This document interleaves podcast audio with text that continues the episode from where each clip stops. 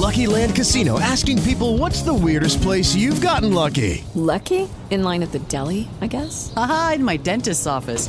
More than once, actually. Do I have to say? Yes, you do. In the car before my kids' PTA meeting. Really? Yes. Excuse me, what's the weirdest place you've gotten lucky? I never win and tell. Well, there you have it. You can get lucky anywhere playing at LuckyLandSlots.com. Play for free right now. Are you feeling lucky? No purchase necessary. Void where prohibited by law. 18 plus. Terms and conditions apply. See website for details. Benvenuti ragazzi in questo nuovo episodio del podcast di Dog Café. Io sono Fabrizio Collovà e insieme parleremo di cani, del loro linguaggio, di come comunicano e come affrontare eventuali difficoltà con loro. Oggi parliamo di un argomento eh, abbastanza sensibile che eh, viene fuori durante i corsi di addestramento o anche prima, prima di procedere con un corso di addestramento, quando la gente magari mi chiama e spesso mi chiede ma lei che metodo utilizza? Mi riferisco all'uso del premio in cibo, i cosiddetti premietti. Durante i percorsi di educazione è best practice, come dicono gli inglesi, quasi d'obbligo, eh, utilizzare la ricompensa in cibo quando chiediamo una cosa al cane e il cane la fa correttamente. Oddio, forse eh, d'obbligo diciamo, mi sono spinto un po' troppo o esagerato, però è molto consigliato, in quanto è uno degli strumenti più diffusi e, e più eh, efficaci per lavorare bene con il cane. Esistono anche altri mezzi per eh, ricompensare il cane quando, fa, eh, quando compie un'azione che abbiamo, che abbiamo richiesto, eh, come per esempio il gioco o semplicemente un bravo e una carezza, ma di tutto questo parliamo dopo la sigla.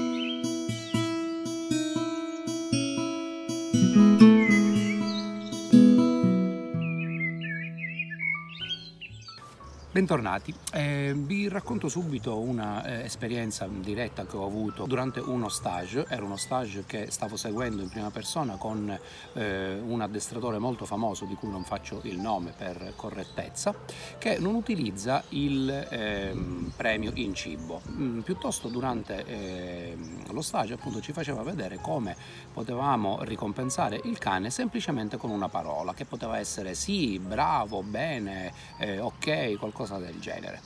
Ora, non che non fossi d'accordo a questo, però eh, secondo me questa è una fase che può venire dopo, una fase, una, è una fase successiva. E dire che questo è un addestratore abbastanza noto e molto, eh, che io stimo molto, però mh, per quanto mi riguarda nutro i miei dubbi su questo tipo di eh, ricompensa, non tanto sulla efficacia eh, del tipo di ricompensa, quanto piuttosto sui tempi. Eh sì, perché quanto ci può mettere un cane a capire che quella frase eh, che viene detta o quella parola che viene detta è una ricompensa perché ha fatto bene? Qualcuno potrebbe anche dirmi, ma che c'entra se è detta in tono eh, carino, in tono allegro e ehm, diciamo confortevole, eh, il, il, cane lo può capire. Sì, è vero questo, ma volete mettere l'efficacia di ehm, un premio eh, in cibo che utilizza il cibo nella fase di apprendimento iniziale, soprattutto quando un cane non vi conosce quindi per me quel tipo di apprendimento è un po' più lento rispetto all'apprendimento che il cane eh, si trova ad avere, si trova a fare nel momento in cui utilizziamo il cibo come ricompensa. La ricompensa in cibo secondo me ha un'efficacia più incisiva, un'efficacia maggiore soprattutto all'inizio di un percorso di eh, addestramento, di educazione con il cane, proprio perché si tratta di una risorsa primaria, appunto il cibo, e quindi fa leva su una eh, esigenza primaria che il cane ha, cioè quello di nutrirsi.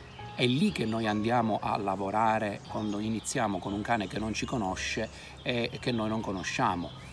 Eh, non sappiamo effettivamente come reagirà, come lavora, e, e come procederà nel lavoro. Beh, convincere un cane che non ti conosce a far rifare qualcosa perché gliel'hai chiesto tu. Quindi per quanto mi riguarda io inizio un percorso di eh, addestramento con un cane sempre con il cibo, che siano i miei cuccioli, i miei cani adulti oppure con un cliente, utilizzo sempre il cibo. Non che non possa accadere che un cane mentre lavoriamo rifiuti il cibo, può dipendere da razza a razza o anche da, eh, da soggetto a soggetto e qui naturalmente poi mi setterò sul cane stesso stesso per capire qual è la porta di accesso eh, alla sua mente eh, per convincerlo appunto a collaborare e a lavorare con lui e quindi trovare un altro metodo, un altro tipo di ricompensa più adatta a quel singolo cane, ma è veramente raro.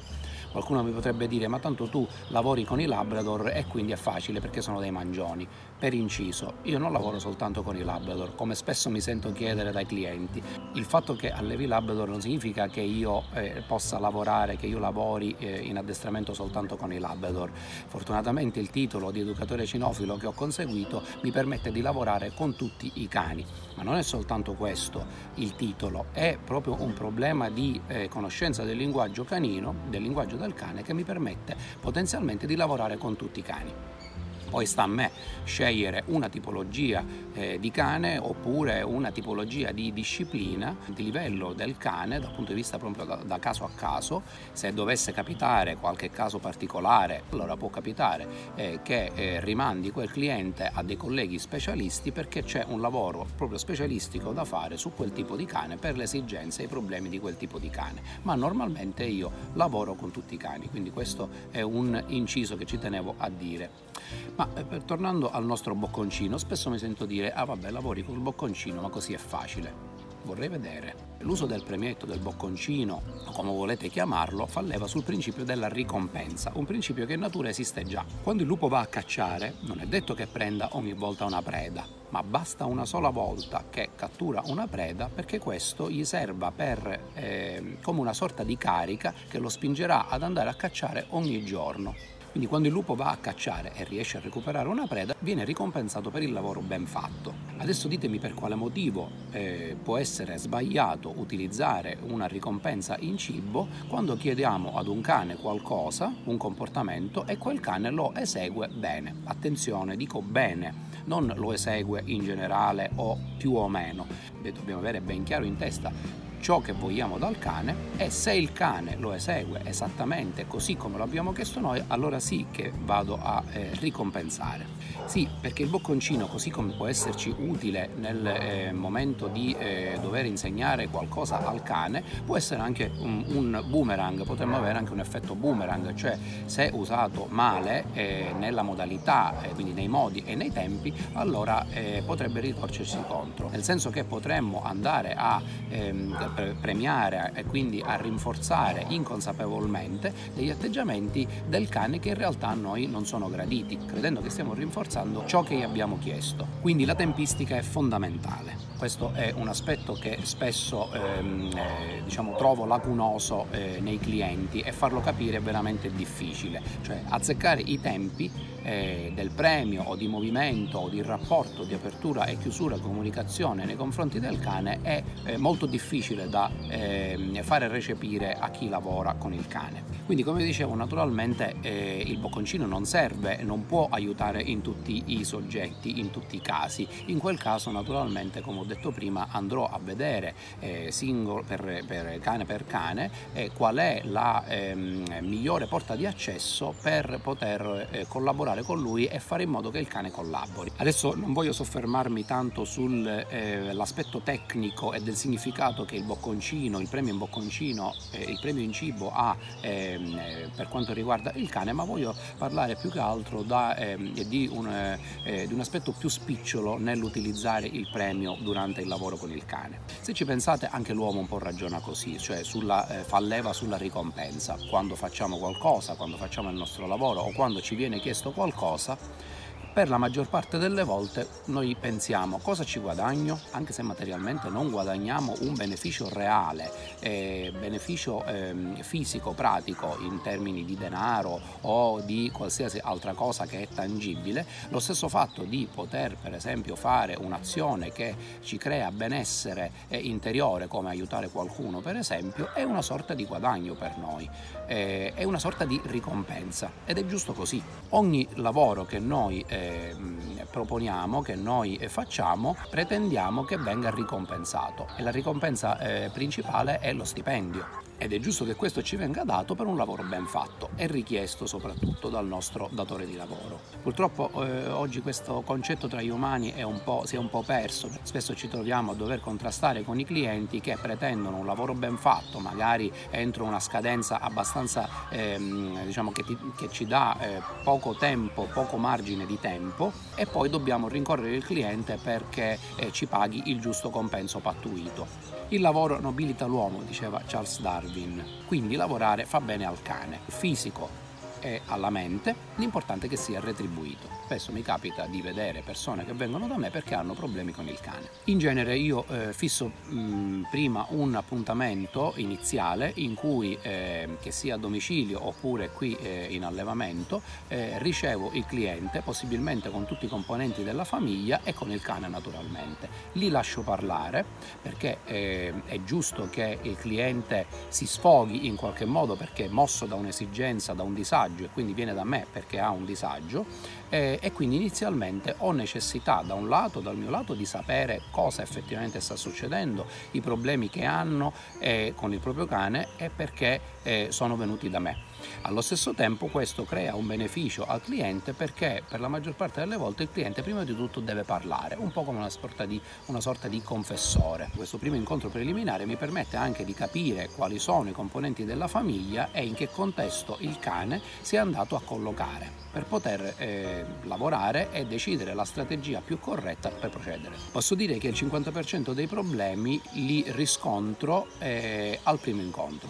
Scusate il gioco di parole. Spesso tra i componenti della famiglia c'è sempre ehm, uomo e donna. La donna è quella che in genere decide finalmente di eh, chiamare un esperto eh, per un educatore, un istruttore, eh, un consulente comunque per risolvere i problemi che hanno con il proprio cane, quindi si rende conto di questi problemi, ne ha consapevolezza e decide finalmente, credo dopo lunga fatica di convincimento del marito, a chiamare un esperto.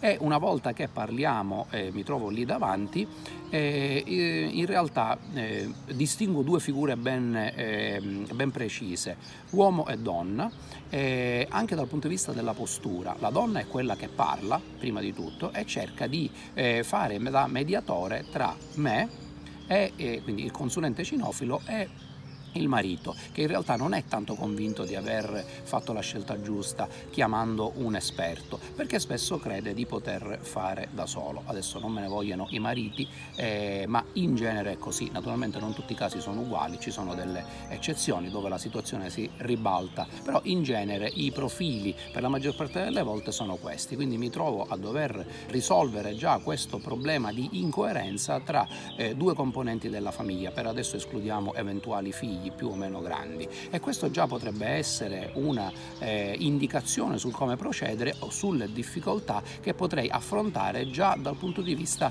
della decisione di, di tutti i componenti familiari nel voler lavorare con il cane.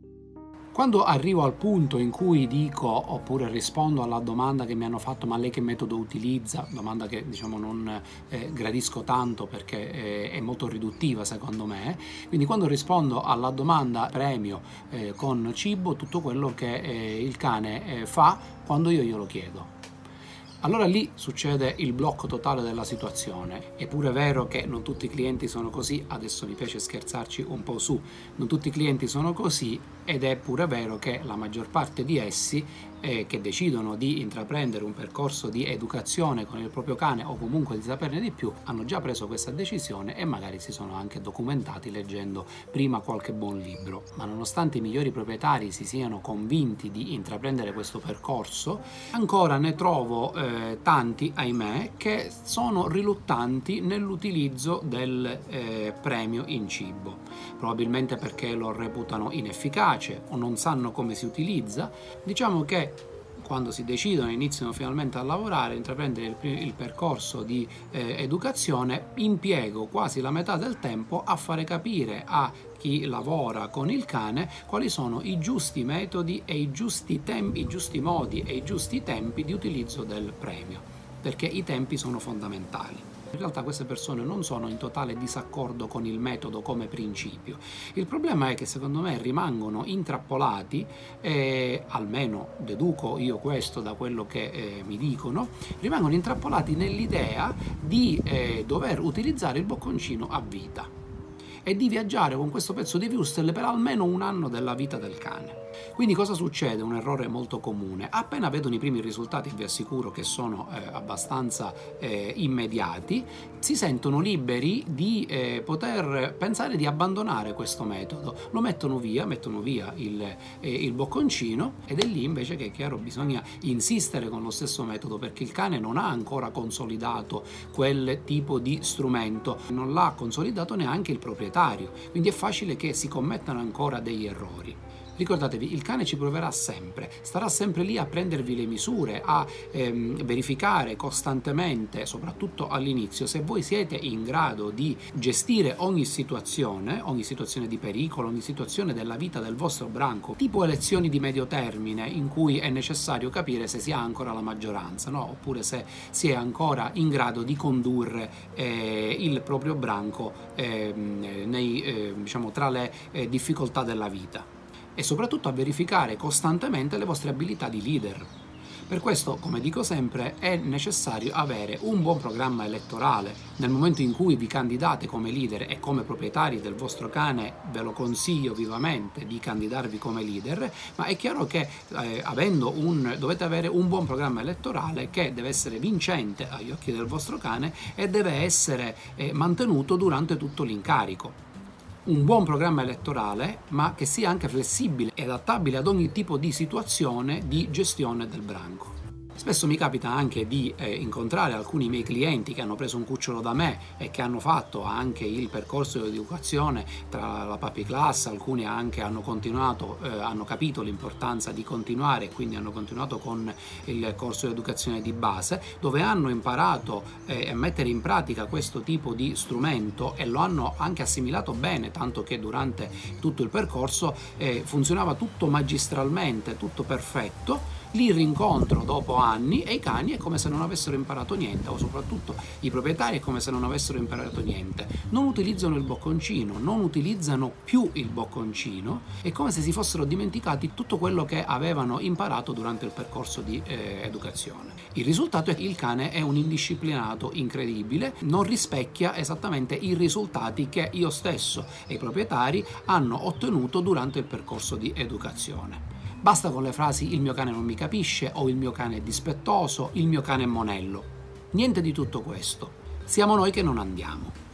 Credo inoltre che eh, la paura maggiore di chi eh, decide di utilizzare il eh, premio in cibo è quello di, all'inizio, diciamo, nella prima fase di eh, addestramento del cane, è quello di pensare di rimanere intrappolato non soltanto per il primo anno di vita del cane, ma per tutta la vita.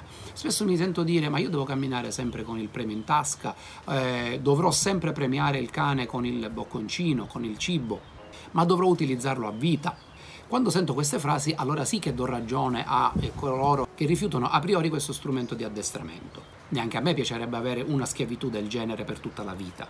Allora vi dico una cosa, un piccolo suggerimento come si utilizza in realtà questo premio. In una prima fase ci serve a eh, capire, ad entrare in comunicazione con il cane, specialmente se eh, siamo eh, degli educatori, quindi dei specialisti, dei professionisti che fanno questo mestiere e non conoscono il cane, ma anche per qualsiasi altro proprietario che ha da poco un cane a casa, quindi non eh, ha instaurato una eh, relazione con lui, praticamente siete degli estranei e quindi il premio in cibo è eh, proprio per i motivi di cui ho parlato prima, eh, va a stimolare quell'esigenza primaria del cane e quindi vi permette di aprire una finestra di comunicazione iniziale con lui.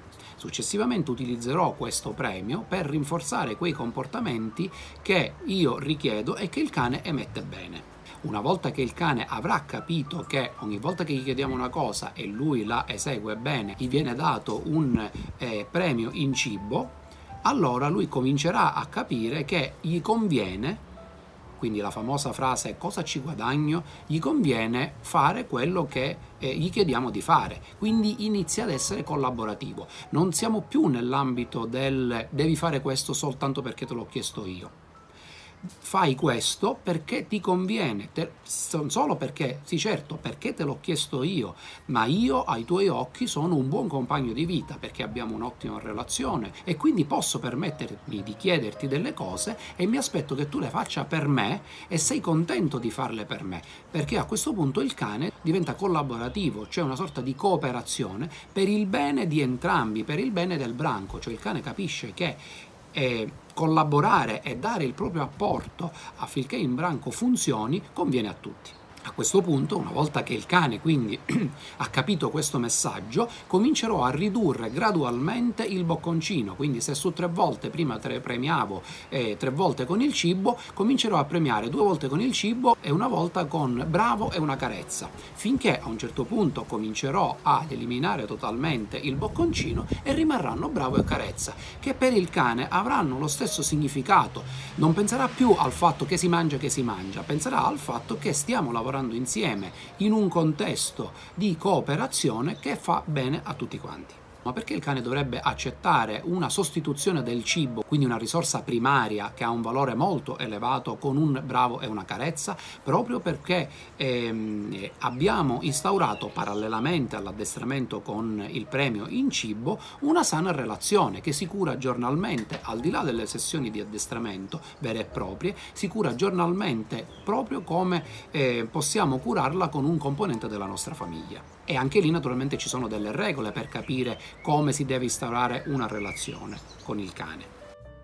Ma attenzione, non è finita qui. Un altro consiglio che vi do è non abbandonate del tutto il bocconcino. Ogni tanto, random, a sorpresa, quando il cane ormai si aspetta di essere premiato con un bravo e una carezza, a un certo punto tirate fuori un premio in cibo a sorpresa e glielo date. Questo manterrà molto elevata l'attenzione del cane su di voi. Comincerà a pensare, guarda, ogni tanto viene fuori un cibo, un premio in cibo. Vi ricordate l'aneddoto del lupo che va ogni giorno a caccia, non prende, ma quella volta che prende riesce a beccare una preda, lo spingerà ad andare a caccia gli altri giorni. Quindi il fatto che fra i tanti bravo più carezza, bravo più carezza arriverà ogni tanto un bravo premio in cibo, spingerà il cane a pensare, sai che c'è? Io sto concentrato su di lui, forse mi conviene collaborare, niente di strano che ogni tanto viene fuori un pezzo di cibo,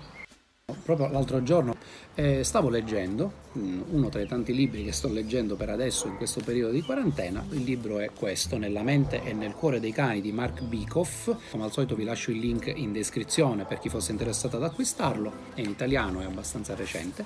E c'è un. mi sono imbattuto in un paragrafo che si intitola I cani ci sfruttano per avere il cibo, e proprio eh, diciamo, in un pezzo di questo paragrafo eh, Mark Bikoff parla del suo cane Getro e racconta una tra le tante storie che racconta in questo libro e mi ha fatto pensare che avrei potuto inserirlo nel, eh, nel video proprio perché faceva a caso nostro. Ve lo leggo. Il mio cane Getro sapeva che quando infilavo la mano nella tasca destra era in arrivo un premio e non appena si accorgeva del più piccolo movimento in quella direzione correva da me. Ho creato volutamente questa associazione. Quando parlo con le persone dei gesti che si, usire, che si possono usare per richiamare il cane, definisco questo metodo di insegnamento semplicemente mano alla tasca. E funziona piuttosto bene. In montagna i miei vicini erano puma, orsi neri e coyote e perciò a volte non potevo usare una parola o un suono per indurre Getro a venire subito da me, perché potevano arrivare anche gli altri animali. Getro mi amava? Ne sono certo. Voleva il premio? Ovvio. Faceva finta di volermi bene solo per il cibo? Niente affatto. Quando mi andava di chiamarlo dicendo vieni o semplicemente Jay, lui rispondeva lo stesso, senza ricevere alcun premio. Ho avuto una vicina di casa che mi criticava perché usavo il cibo per addestrare i cani. Diceva, Getro ti sta usando e non ti ama veramente. In compenso la sua cagna Maya era la classica mina vagante che non dava quasi mai ascolto. Eppure veniva da me quando le offrivo il cibo e un abbraccio. Maya sapeva che cosa significava la mia mano che si infilava nella tasca. Vivevamo in un ambiente pieno di pericoli, la sicurezza dei cani era una priorità e il cibo era uno strumento motivazionale molto efficace. Come Getro, Maya arrivava quando veniva chiamata ed era meravigliosa e affettuosa, anche quando non c'erano premi in vista. I cani non hanno bisogno del cibo per esprimere l'affetto e il cibo come strumento di insegnamento non cambia questo stato di cose. Dice Bikoff ancora, è ora di abbandonare l'idea secondo la quale i cani ci userebbero solo per arrivare al cibo e in realtà non gliene importa niente di noi. Nell'addestramento il cibo va usato quando funziona e se funziona non dobbiamo dubitare dell'amore del cane nei nostri confronti. Mi sembrava giusto leggerlo perché è proprio quello che mh, mm, ho detto poco fa. Parallelamente all'utilizzo del cibo in sessione di addestramento, noi costruiamo una relazione sana con il nostro cane, tanto che nel momento in cui non abbiamo il cibo, allora il cane verrà da noi, non penserà soltanto al cibo. La convenienza che il cane ha non è soltanto quella di mangiare, ma è quella di compiacere il proprio compagno di vita, in virtù di una relazione che è stata fondata sulla sincerità, sulla eh, correttezza e sulla capacità di conduzione da parte nostra, del leader, del branco, quindi con consapevolezza del ruolo del leader. Ecco allora che l'uso del bocconcino ha tutto un altro sapore. Per cui non avere paura del bocconcino. Per chi fosse su Telegram può trovarmi eh, cercando chiocciola Fabrizio e Dog Café, iscrivetevi al gruppo Facebook dove eh, ci sono dibattiti, parleremo sempre di tante cose giornalmente, insomma ci sono tante cose, tanti posti dove potete trovarmi. Alla prossima, ciao!